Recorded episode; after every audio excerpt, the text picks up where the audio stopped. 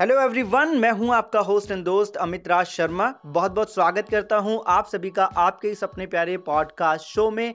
आज का ये जो पॉडकास्ट एपिसोड है, ये हमारी क्यू एन ए सीरीज़ का चौहत्तरवां भाग है और पहला प्रश्न पूछा है श्रीमान दिग्विजय राणा जी ने। इन्होंने हमसे पूछा है कि, सर, अगर किसी के पास में फाइव लैख शमर शॉर्ट के साथ में हेल्थ इंश्योरेंस है और वो एक डिज़ीज़ के लिए क्लेम ले चुका है, अब वो दोबारा से ही उसी डिज़ीज़ के लिए क्लेम अगर वो करता है और ऐसे में अगर उसका शमर शॉर्ट पाँच लाख का पूरा यूज़ हो जाता है तो क्या उसको क्लेम मिल जाएगा उसी सेम डिज़ीज़ के लिए? तो मेरा जवाब होगा हाँ अगर आपका हेल्थ इंश्योरेंस पॉलिसी में रिचार्ज बेनिफिट अवेलेबल है, जो कि ज़्यादातर जितनी भी कॉम्प्रहेंसिव प्रोडक्ट हैं, जैसे कि स्टार हेल्थ का है अपोलो का है, राइट, या रिलीगर का है तो उनमें एक रिचार्ज बेनिफिट भी होता है। जो कि आपको मिल जाता है सेम ही डिज़ीज़ के लिए दोबारा से क्लेम करने के लिए।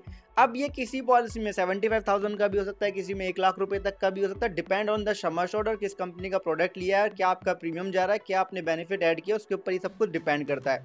लेकिन उन्होंने एक चीज़ और पूछी है कि जो ऑटो रिस्टोरेशन होगा, क्या वो वर्क करेगा? जी नहीं। अभी तक आज की डेट तक तो ऑटो रिस्टोरेशन सेम डिज़ीज़ के लिए यूज़ नहीं होता है। इसी वजह से हेल्थ इंश्योरेंस कंपनी ने recharge benefit in build add किया है। जैसे कि स्टार हेल्थ ने अपने फैमिली हेल्थ ऑप्टिमा के अंदर किया हुआ है, ये फीचर्स ऐड ओके अब अगला सवाल है श्रीमान रोहित खारिया जी की तरफ़ से। इन्होंने पूछा है कि, सर, जो हेल्थ इंश्योरेंस कंपनी है, वो स्मोकर का जब प्रीमियम ज़्यादा लेती हैं तो मैं ये जानना चाहता हूँ कि अगर क्रिटिकल इलनेस राइडर हमने लिया है और स्मोकिंग के चलते कोई बीमारी हो जाती है तो क्या उस बीमारी का क्लेम मिलेगा?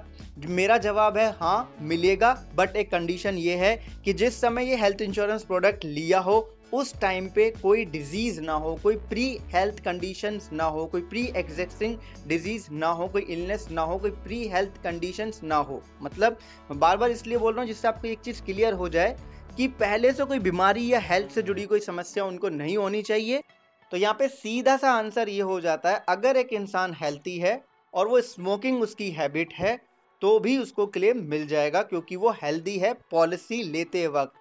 अगर इंसान पॉलिसी लेते वक्त ही अनहेल्दी है और स्मोकिंग हैबिट भी है तो चांसेस हैं कि क्लेम ना मिले।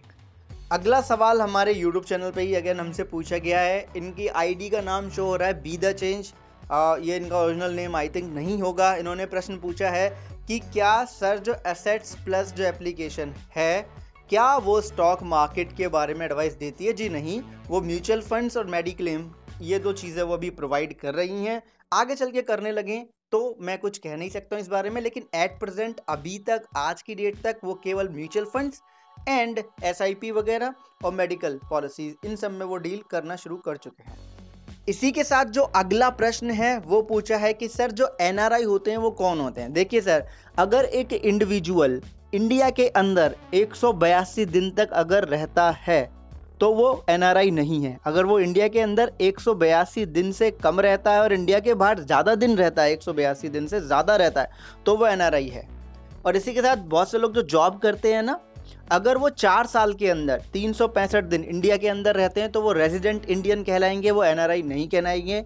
लेकिन अगर वो तीन सौ पैंसठ दिन नहीं रहते हैं, चार साल के अंदर इंडिया के अंदर तो वो एनआरआई कहलाए जाएँगे।